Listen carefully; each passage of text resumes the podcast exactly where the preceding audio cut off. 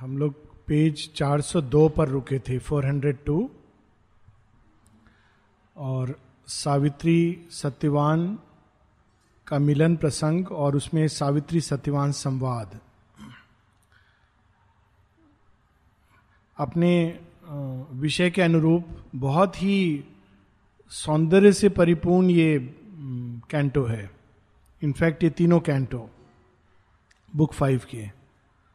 किंतु सौंदर्य के माध्यम से भी शेयरविंद बहुत गूढ़ सत्य हम सब लोगों को दे रहे हैं। अब तक जो हमने पढ़ा, उसमें तीन भाव सामने आते हैं।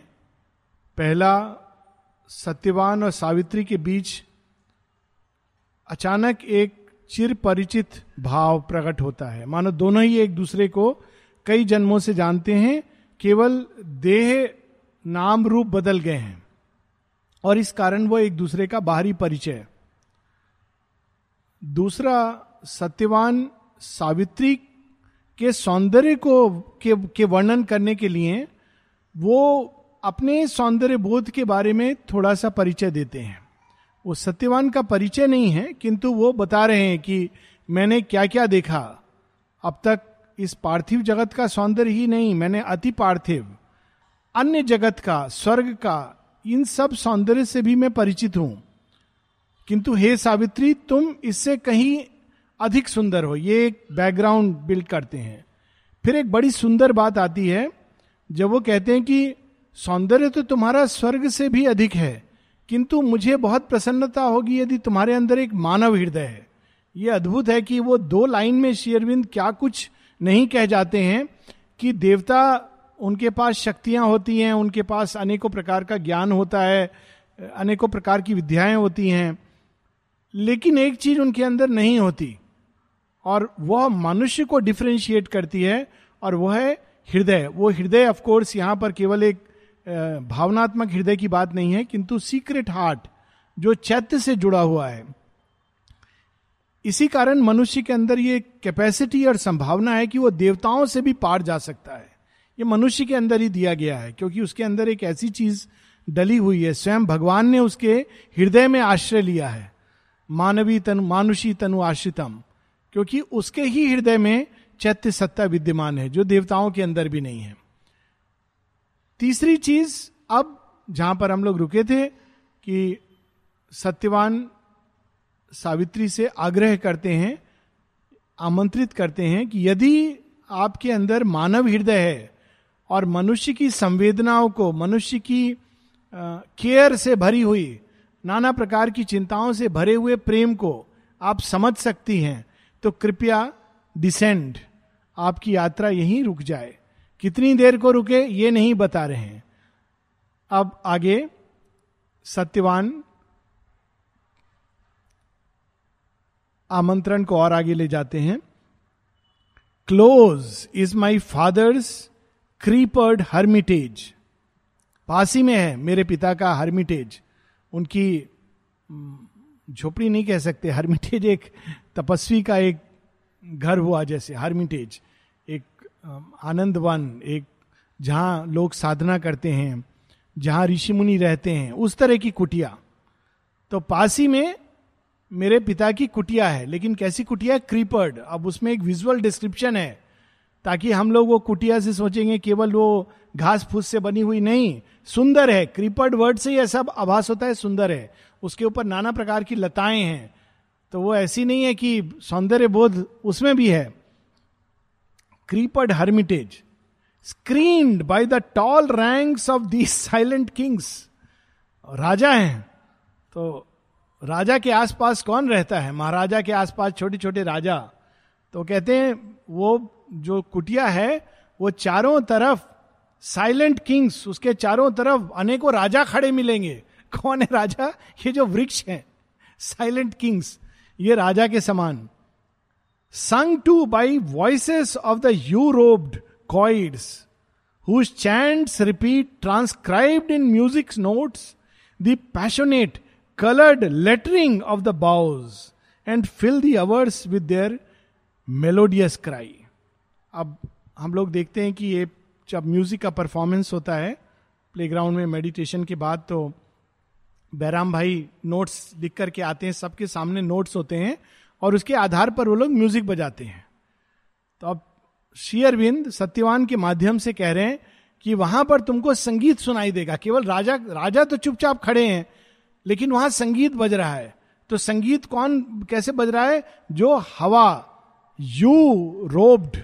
नाना प्रकार के सुगंधों को पहने हुए, नाना प्रकार के रंगों को पहने हुए वहाँ पर संगीतकार हैं, जो संगीत बजा रहे हैं। लेकिन संगीत बजाने के लिए उनको म्यूजिकल नोट्स चाहिए। तो नोट्स कहाँ लिखे? वृक्षों के ऊपर नाना प्रकार के जो रंगीन पुष्प हैं, वो नोट्स हैं और उसके अनुरूप वो संगीत बजा रहे हैं। ये ये वर्णन रियली एक पराकाष्ठा है सौंदर्य की। और शेयरविंद ही ऐसा लिख सकते हैं। परम सौंदर्य में है वे। The passionate lettering of the bows and fill the hours with their melodious cry. Amid the welcome hum of many bees. So, ना केवल वो म्यूजिशियन है जो नाना प्रकार के यूरोप चिड़िया वगैरह, लेकिन साथ में एक, संगीत में एक तो होता है मेन संगीत चल रहा है। एक पीछे एक बैकग्राउंड नोट होता है सम तो सम भी है वहाँ पर। बीज मक्खियाँ मधुमक्खियाँ मक्खियाँ नहीं मधुमक्खियाँ जो आवाज़ करती हैं। सच अगर उनको ध्यान से सुना जाए तो ओम की ध्वनि होती है। hmm, तो ओंकार का एक बैकग्राउंड नोट भी चल रहा है सम स्वर मधुमक्खियों का। Emit the welcome hum of many bees invade our honey kingdom of the woods there let me lead thee into an opulent life it's beautiful passage invade our honey kingdom of the woods ये मधुमक्खियाँ कहा आती हैं? मेरे राज्य में आती हैं। क्यों आती हैं? हनीट किंगडम वहाँ बहुत मधुरता भरी हुई है। मधु भरा है, पराग भरा है। इसलिए मधुमक्खियाँ भी वहाँ पर आती हैं। और वहाँ पे मैं आपको ले जाना चाहता हूँ। There let me lead thee into an opulent life अब देखिए, इसमें एक एक जेस्चर है। ये आचार, आचरण कितना इस पर एक समय जब, हम लोग इस चीज़ को भूल गए हैं, लेकिन वेस्ट में ये कल्चर है कि कभी कोई पुरुष और स्त्री एक साथ जा रहे हैं अगर गाड़ी में या घर के अंदर प्रवेश कर रहे हैं तो पुरुष द्वार खोल करके स्त्री को आने के लिए आमंत्रित करेगा। तो वो, अभी भी आप देखेंगे प्रोग्राम्स होता है तो कोई आएगा और अशर करेगा, जाकर के बोलेगा, आप चलिए। स्टेज तक का रास्ता है, जा सकता है व्यक्ति, लेकिन ये एक डेलीकेसी है।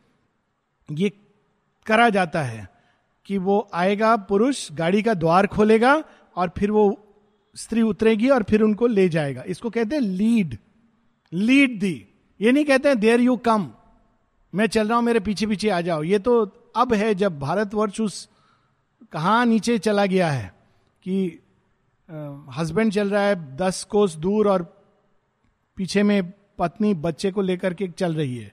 ये तो एक जब सभ्यता हमारी बहुत नीचे आ गई है, लेकिन पहले कैसा होता था तो वो कहते there let me lead thee lead where opulent life opulent जो नाना प्रकार के रिचेस से भरी हुई है। किंगडम है। तो अब कैसी किंगडम है, उसका भी वर्णन है। देखिए कितनी सुंदर बात है कि राजा वो नहीं होता है जो राजभवन में रहता है। राजभवन वो होता है जहाँ राजा रहता है।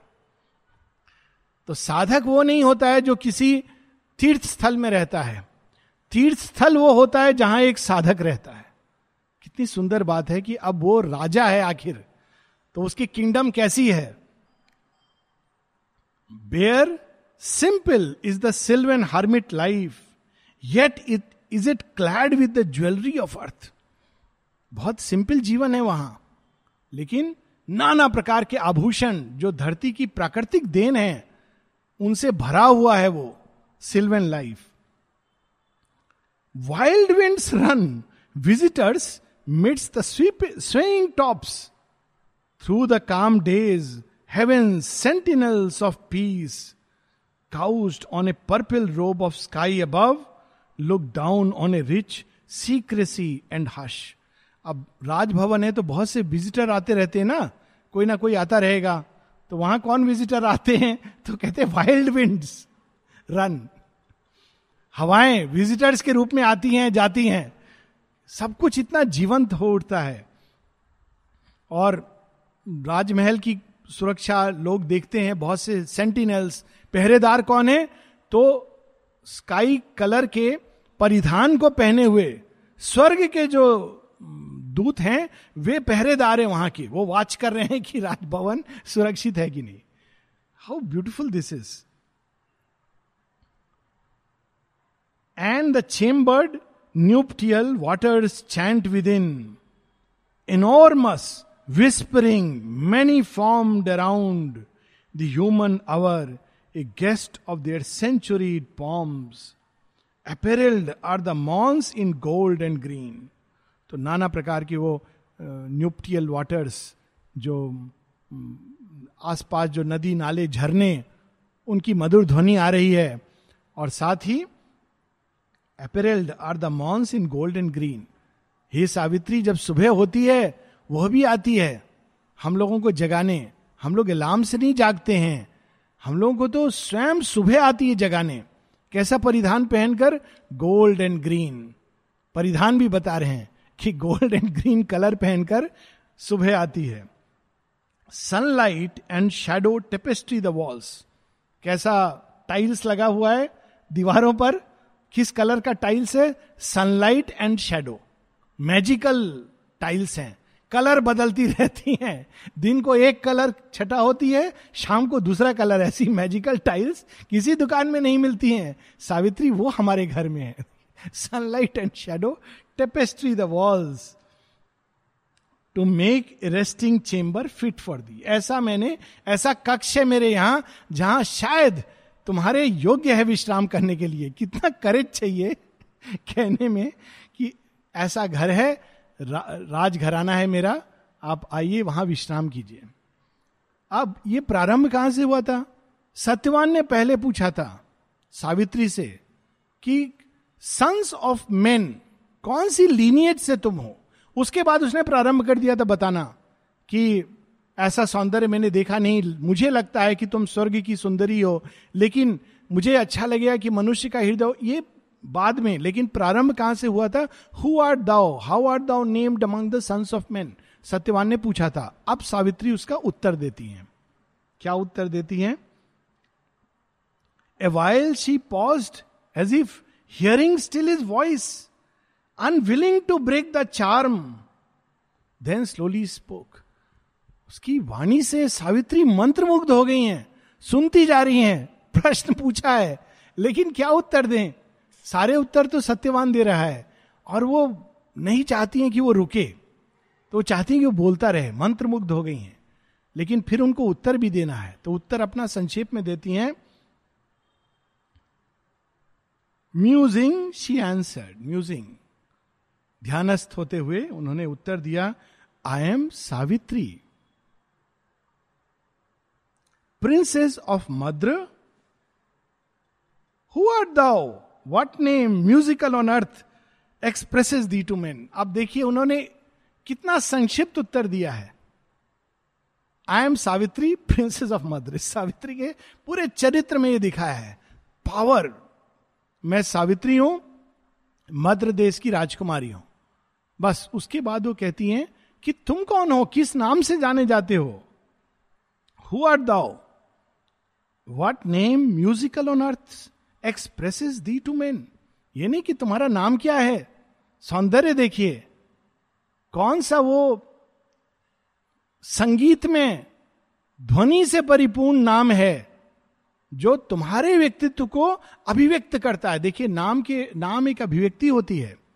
It is not just casual कि कुछ भी नाम रख दिया, Jim, Jack, John it is not like that एक एक नाम एक अभिव्यक्त करता है एक सत्य को। और इसीलिए हम लोग विष्णु सहस्र नाम ललिता सहस्र नाम इससे नाम रखते थे। उसमें भी कुछ ऐड करते थे। अभी भी ये परंपरा है कि नाम के अंदर एक शक्ति होती है। उसके अंदर एक संगीत होता है, ध्वनि होती है। तो व्हाट ने म्यूजिकल कौन सा संगीत में नाम है जो तुम्हारे बींग को अभिव्यक्त करता है? ये भी नहीं कि नाम। कौन सा ऐसा नाम है जो तुम्हारे बींग को अभिव्यक्त करता है?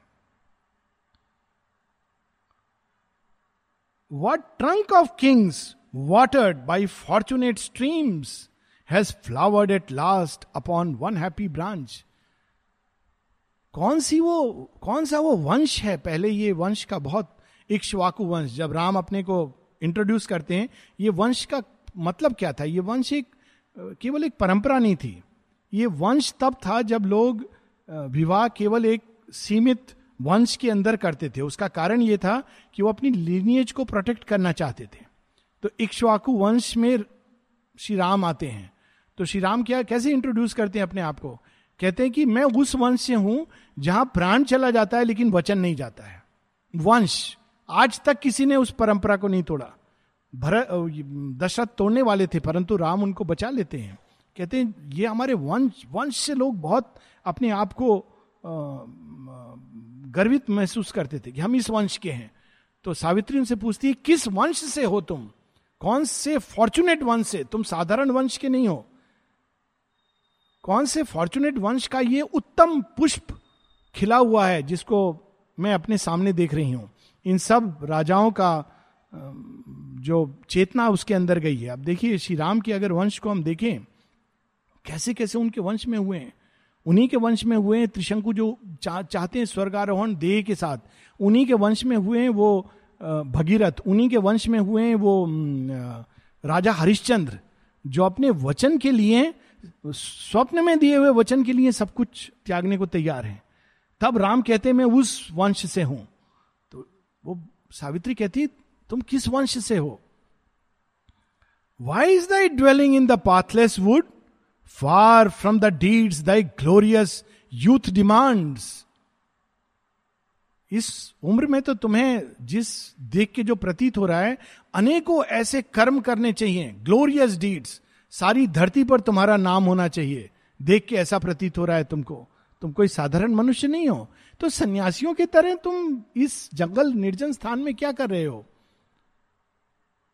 Haunt of the anchorites and earth wilder broods where only with thy witness self thou roamest in nature's green unhuman loneliness यहाँ तो केवल तुम अपने साक्षी भाव में भ्रमण कर रहे हो।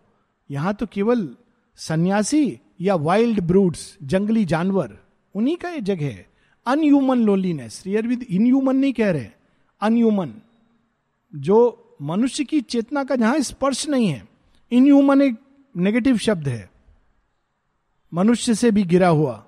किंतु जहाँ पर मानव चेतना का स्पर्श ही नहीं है, तुम वहाँ पे क्या कर रहे हो? Surrounded by enormous silences and the blind murmur of primeval calms सर्वत्र तुम्हारे नीरवता, ऐसे निर्जन स्थान में तुम क्या कर रहे हो? ये मुझे कृपा करके बताओ। अब सत्यवान का उत्तर बहुत ही सुंदर है। सत्यवान एक ऐसे राजा का पुत्र है जिसका राज्य छीन गया है। बाप, पिता अंधा हो गया है।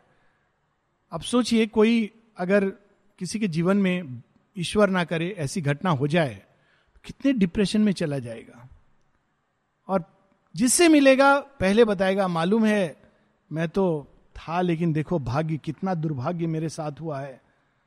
और पता चले कि राजकुमारी है तो सबसे पहले तो ये पूछेगा, आप साथ में पर्स लाई हैं क्या? मुझे बहुत आवश्यकता है। यही अंतर होता है एक ग्रेट और नोबल व्यक्तित्व में और एक साधारण व्यक्तित्व में। जो ग्रेट और नोबल होता है, वो अपनी किसी भी अवस्था में चला जाए, मिट्टी में भी लोट रहा होगा, लेकिन वो अपनी दिव्यता को धारण करेगा। हीरा कीचड़ में भी जाता है तो हीरा रहता है, उसका वो बदलता नहीं है। सिंह के बारे में कहा जाता है कि मर रहा होगा सिंह, घास नहीं खाएगा। सिंह है, राजा है, घास नहीं खाएगा वो। तो उसी प्रकार से जो राजा होता है शेरविंद की एक बहुत सुंदर पोयम है, उसमें एक लाइन है even in rags I am god मुझे तुम भिकारी की वेशभूषा पहना दोगे चितड़े पहना दोगे तो भी मैं अपने देवत्व को जानता हूँ, मैं देवता ही रहूँगा, किसी को कुछ दूँगा ही, मांगूँगा नहीं, क्योंकि मैं गॉड हूँ।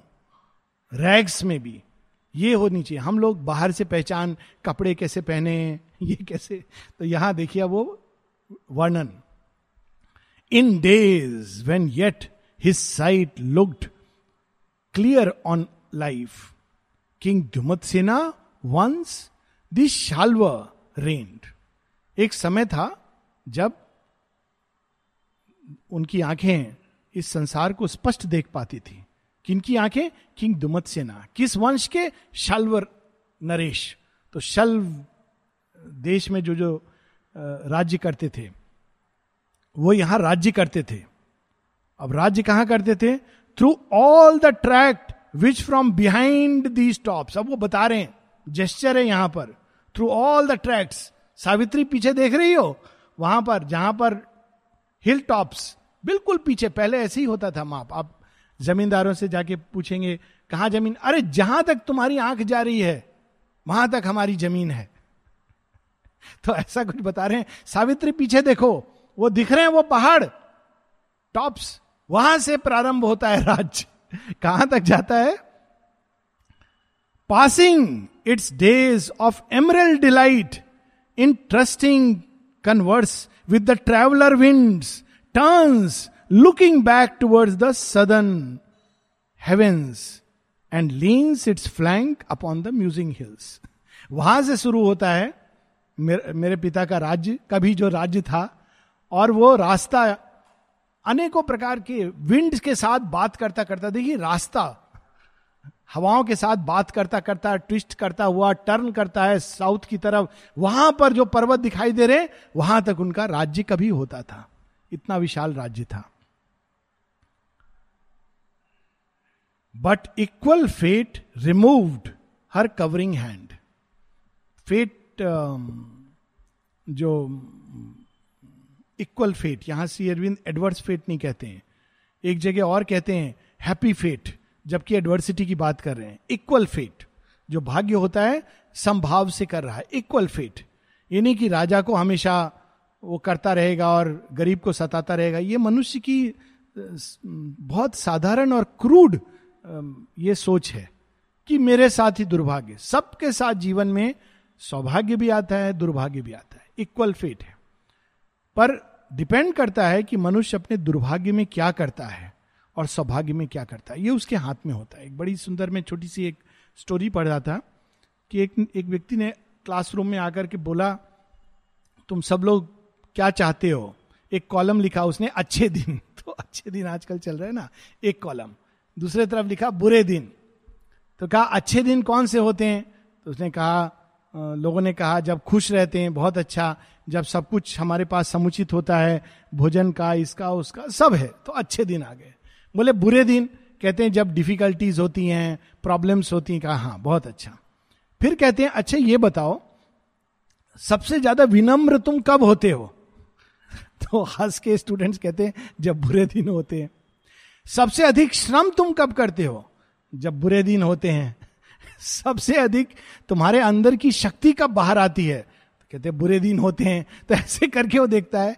कहता है, तुम्हारी पर्सनैलिटी के जितने भी सदगुण हैं, सब तो बुरे दिन में आते हैं। तो यदि तुम ये सब कुछ अच्छे दिनों में अपने बाहर लाओगे तो बुरे दिन आएँगे ही नहीं। It is a very beautiful way of explaining अच्छे दिन, बुरे दिन। और इसको एक लाइन में तो कबीर दास जी बोल गए कि जो सुख में सुमरण करे तो दुख काहे को होए? तो ये ये एक बहुत सुंदर तो वो बता रहे इक्वल फेट सबके साथ आता है। उसने अपना हाथ हटा लिया और क्या हुआ? फिर a living night and close the strong man's path living night तो डेड नाइट कौन सी होती? मृत्यु के बाद। और लिविंग नाइट कब होती है? जब आँखें ज्योति चली गई। जी रहे हैं, लेकिन कुछ देख नहीं सकते। Heaven's brilliant gods recalled their careless gifts took from blank eyes their glad and helping ray, and led the uncertain goddess from his side. Heaven's gods ये सब गिफ्ट हैं। साइट श्रवण हम लोग रियलाइज़ नहीं करते हैं कि हम लोग इतने सारे गिफ्ट के साथ पैदा होते हैं। लोग कहते हैं ना ऑर्फन विपन्न ये हमारी मानसिकता है। हर व्यक्ति जो जन्म लेता है उसको कितने गिफ्ट्स मिलते हैं? आँख कान, श्रवण शक्ति, कर्म शक्ति, हाथ, पाँव, सब मिलते हैं गिफ्ट। दिमाग सभी तो प्रकृति ने गिफ्ट दिए हुए हैं। और उस गिफ्ट का हम क्या उपयोग करेंगे, ये हमारे हाथ में है। गिफ्ट लेकिन सबको मिलते हैं। कोई भी ऐसा नहीं है कि जो बिना गिफ्ट किए जाता है। जैसे हम लोग का क्रिसमस होता है ना, किसी किसी को लॉटरी लगती है, पर बाकी सबको गिफ्ट ज़रूर मिलते हैं। कुछ ना कुछ, चाहे वो केक हो, ये हो, अगरबत्ती, कुछ गिफ्ट मिलती है। तो हेवन ने जो केयरलेस गिफ्ट दिए थे, वो उसने विड्रॉ कर लिए। और फिर जो अनसर्टेन गॉडेस भाग्य की देवी, वो उनके पास से चली गई। ऐसा प्रारंभ में वो बता रहे हैं। देखिए, बताने का कितना सुंदर तरीका है कि वे अंधे हैं। एक एक होता है कहने का तरीका, और यहाँ शेयरबिंद हम लोग को सौंदर्य से, वाणी में सौंदर्य कैसा होना चाहिए। एक हाल में एक स्टोरी और छोटी सी पढ़ रहा था कि एक अंधा सड़क पर लिख करके बैठा है, मैं अंधा हूँ। कोई भिकी नहीं दे रहा है। पूरे दिन में देखता है एक दो पैसे इकट्ठा हुए। तो एक औरत पास से जा रही थी उसने वो बोर्ड हटाया मिटाया कुछ और लिख दिया। थोड़ी देर में बहुत सारे लोगों ने उसको गिफ्ट दे दिया पैसे आगे। तो जब उसने काउंट किया फिर वो जब औरत आई तो उस, उस, उसने कहा आपने क्या लिखा था? ये सब कुछ सारा सीन बदल गया। उसने कहा तुमने लिखा था मैं अंधा हूँ। मैंने उसको मिटा दिया। मैंने वहाँ पर लिखा कि ये संसार कितना सुंदर है। केवल मैं उसे नहीं देख सकता। तो उससे तुमने दूसरे की हृदय को छुआ। लोगों ने यह महसूस किया कि हम कितने भाग्यशाली हैं। और तब उन्होंने, अगर मैं अंधा हूँ, मुझे सहायता चाहिए। तो जा जा जा, तू पता नहीं अंधा है कि नाटक कर रहा है। लेकिन जब यही चीज़ को ऐसे लिखा, ये संसार कितना सुंदर है। केवल मैं नहीं देख सकता हूँ, लोगों के मन में एक भाव आया कि हाँ हम देख सकते हैं। ये कितना बड़ा गिफ्ट है कि हम इस संसार को देख सकते हैं। तो उस हर्ष की अवस्था में उन्होंने उसको भी उस गिफ्ट का एक हिस्सा दे दिया। तो यहाँ पर वो लिविंग नाइट इस तरह से। Outcast from empire of the outer light lost to the comradeship of seeing man he sojourns in two solitudes within and in the solemn rustle of the woods दो प्रकार के राज्य से वो निष्कासित हुए। एक राज्य जो बाहरी दृष्टि का, वो तो कोई बात नहीं। सब होता है। किंतु एक राज्य जिस पर हम हृदय से राज्य करते हैं, मनुष्य, कॉमरेडशिप, उससे भी वो निष्कासित हो गए इसलिए अब वे दो प्रकार के एकांत में वास करते हैं। बाहरी सॉलिट्यूड साथ में एक आंतरिक सॉलिट्यूड जहाँ कोई उनके साथ कुछ भी शेयर करने वाला नहीं है। ऑफ़ कोर्स सत्यवान है और उनकी माता है। लेकिन अब देखिए son of that king still a king ये होती रॉयल्टी का stamp son of that king I Satyavan have lived contented अभी इसके आगे का पार्ट में एक मिनट बाद पढ़ूँगा। Son of that king I Satyavan have lived contented ये नहीं कह रहे कि मुझे बहुत पीड़ा में रह रहा हूँ, सावित्री। क्या बताऊँ? तुम आ गई हो, कुछ क्षण में रो लूँगा तुम्हारे कंधे पर सिर रखकर। सत्यवान को, सावित्री को या कोई भी जो नोबल होता है, ग्रेट होता है, स्ट्रांग होता है, उसको किसी के कंधे की ज़रूरत नहीं है। वो तो कंधा दे सकता है। वो कहते हैं, वो कहते हैं कि मैं कंटेंटेड था। कंटेंटेड जी रहा था। अब देखिए अभाव है लिव्ड कंटेंटेड आगे क्या शेरविंद कहने वाले हैं? बहुत सुंदर है। Son of that king I Satyavan have lived contented for not yet of thee aware अब तक मैं संतुष्ट था, क्योंकि मेरा आपसे परिचय नहीं हुआ था। कितना सुंदर वे है, वो कह रहे हैं कि मुझे तुमसे प्रेम हो गया है। अब वो कह रहे हैं कि तुम्हें देखकर मेरे अंदर वो सारा कंटेंटमेंट चला गया है, सावित्री। मैं बहुत कंटेंट था, जीवन में संतुष्ट था। मुझे इसका आभास भी नहीं हुआ कि विपन्नता है। देखिए, कितनी सुंदर बात है। कि इंसान के अंदर डिस्कंटेंट कहाँ से आता है? प्रेम के अभाव से। अगर आप रियल कोर में जाएँ, लेकिन मनुष्य उसको नहीं समझ पाता तो कहता है कि धन का अभाव है, इसका अभाव है। वो सोचता है कि धन आ जाएगा पार्टी कर लेंगे, कपड़े पहन लेंगे, ये हो जाएगा डिग्री हो जाएगी तो मैं कंटेंट होऊँगा। पर वो कंटेंट नहीं होता है, क्योंकि अभाव इन चीज़ों का नहीं है, अभाव प्रेम का है। और इसीलिए जब प्रेम जागृत होता है तो सबसे पहले वो आभास दिलाता है कि, अरे, अब तक तो मेरे पास कुछ भी नहीं था। तो ये भाव अचानक उनके अंदर जागृत हो गया है और वो कहते हैं कि, अब तक मैं कंटेंट था, लेकिन अब जब तुम मेरे जीवन में आ गई हो या आपको मैंने देखा है, तब से मेरा ये कंटेंट चला गया है।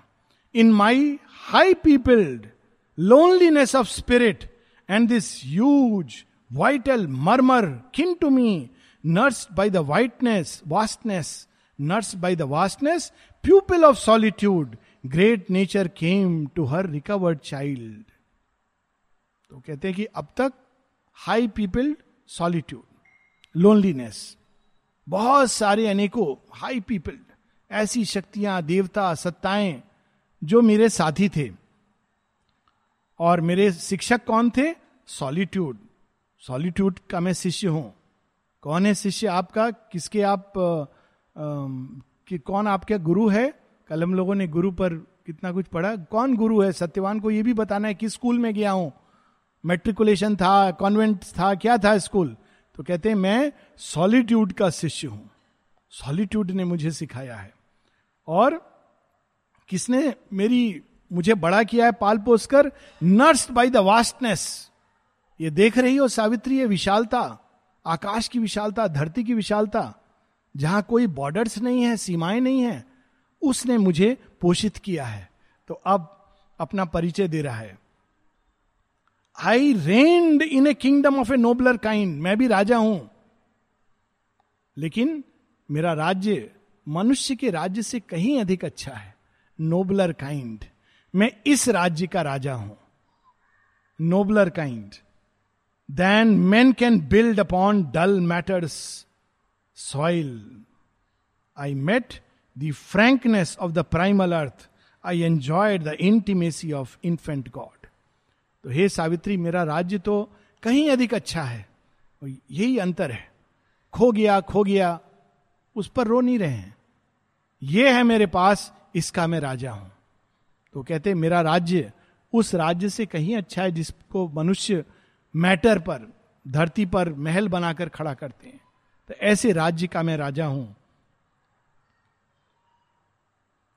In the great tapestried chambers of her state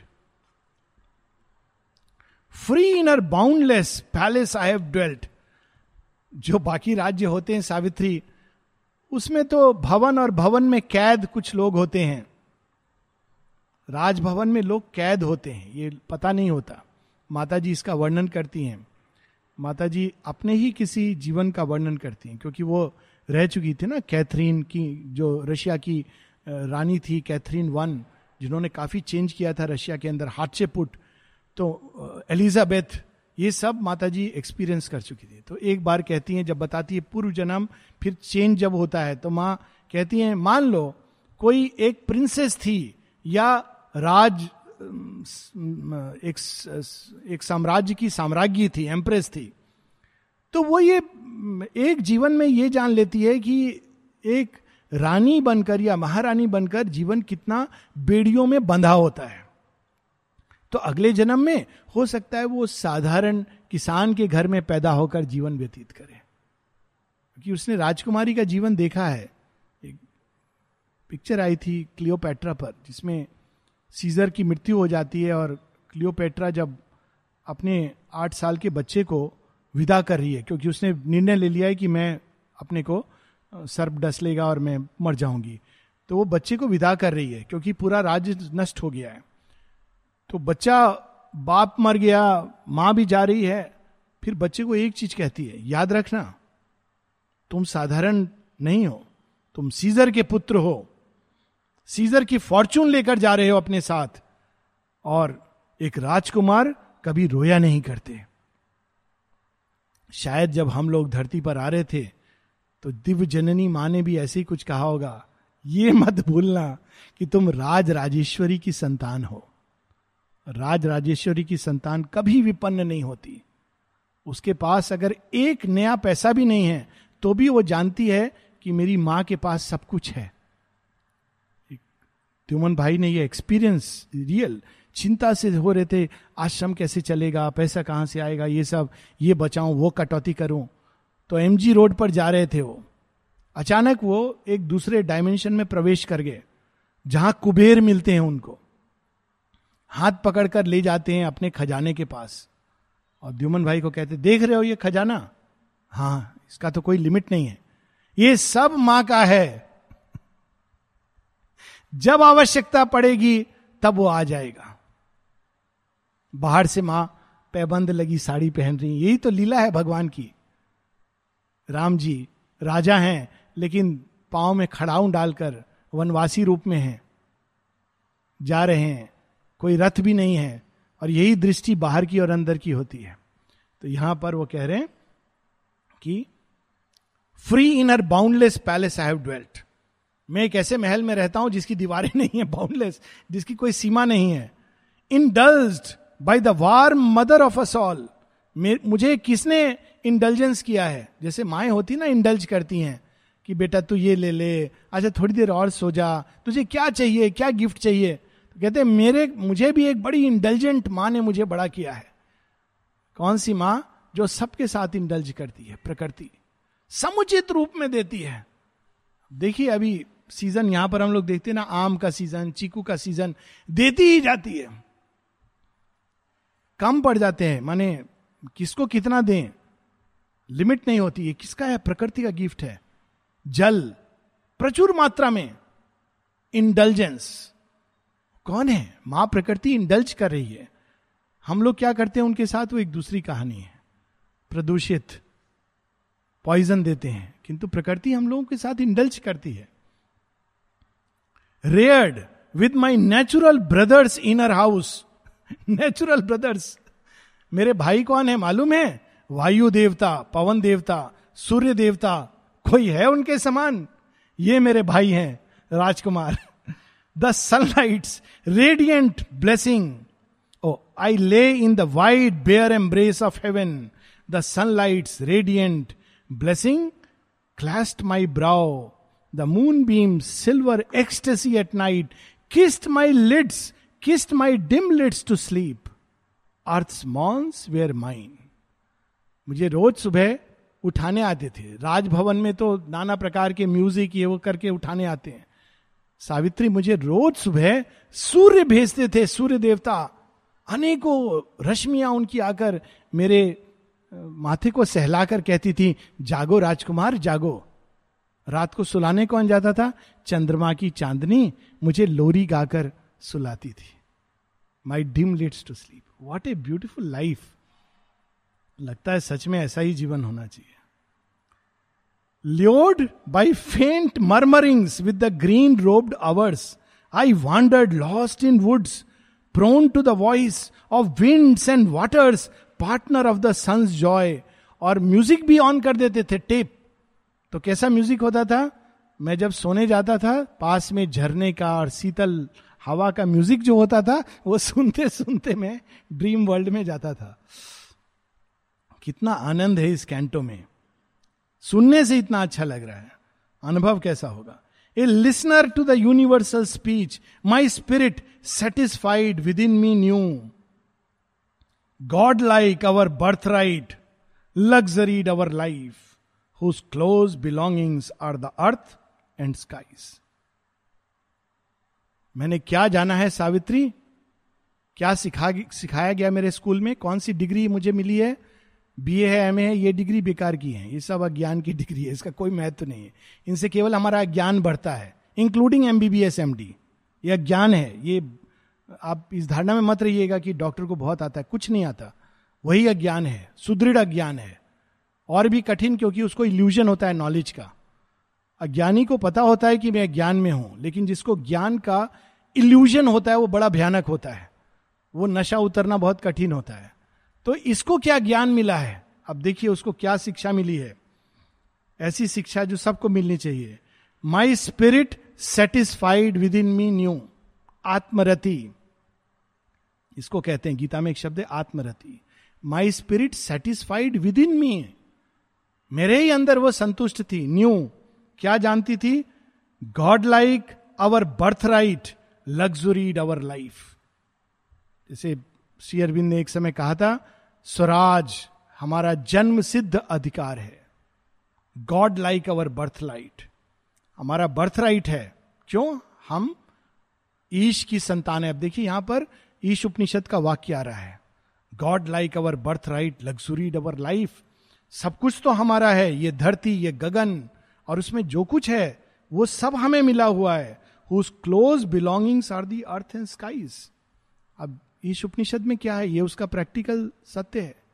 Isha वास्यम इदम सर्वम यत किंच जगत्याम जगत। जो कुछ भी संसार में है, किसका है? ईश का है। तो फिर, तेन त्यक्तेन भुंजिता माग्रदा कस्य सिद्धनम। किसी चीज़ को पाने की चाह क्यों? सब कुछ तो हमारा ही है, क्यों? हम ईश की संतान हैं God like our birth right इसलिए माँ हृदय कस्य सिद्धनम कोई आवश्यकता नहीं है।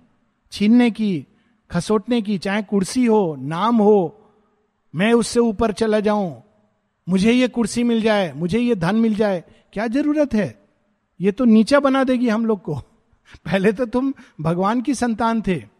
कितना सुंदर है। God like our birth right जहाँ जा रहे हैं, सन्यासी का सब जगह होती है। इसीलिए परिग्रह, अनिकेत, वास्तव में it is a good condition जहाँ जाएगा, उसका आदर होगा। लेकिन अब हमने कहा, नहीं, ये घर मेरा है, ये राज्य मेरा है, ये कुर्सी मेरी है। तो कितना सीमित हो गया व्यक्ति। पहले तो सब कुछ था। अब ये केवल कुर्सी बची है। इसीलिए जब कुर्सी मिल जाती है तो लोग बहुत परेशान हो जाते हैं। कैसे बची रहे? जब कुर्सी नहीं मिली होती तो सारा राज्य उनका है। ये दो लाइन के साथ हम लोग रुकेंगे। My spirit satisfied within me knew और ये हम सबको याद रखना है। God like our birthright luxuried our life whose close belongings are the earth and the skies धरती और उस पर जो कुछ है, आकाश और उसमें जो कुछ है, तारे, नक्षत्र, ये सब कुछ हमारा है, क्योंकि हम उसकी संतान है। बर्थ राइट क्योंकि हम ईश्वर की संतान है, इसलिए जो कुछ ईश्वर का है सब हमारा है। Birthright will stop here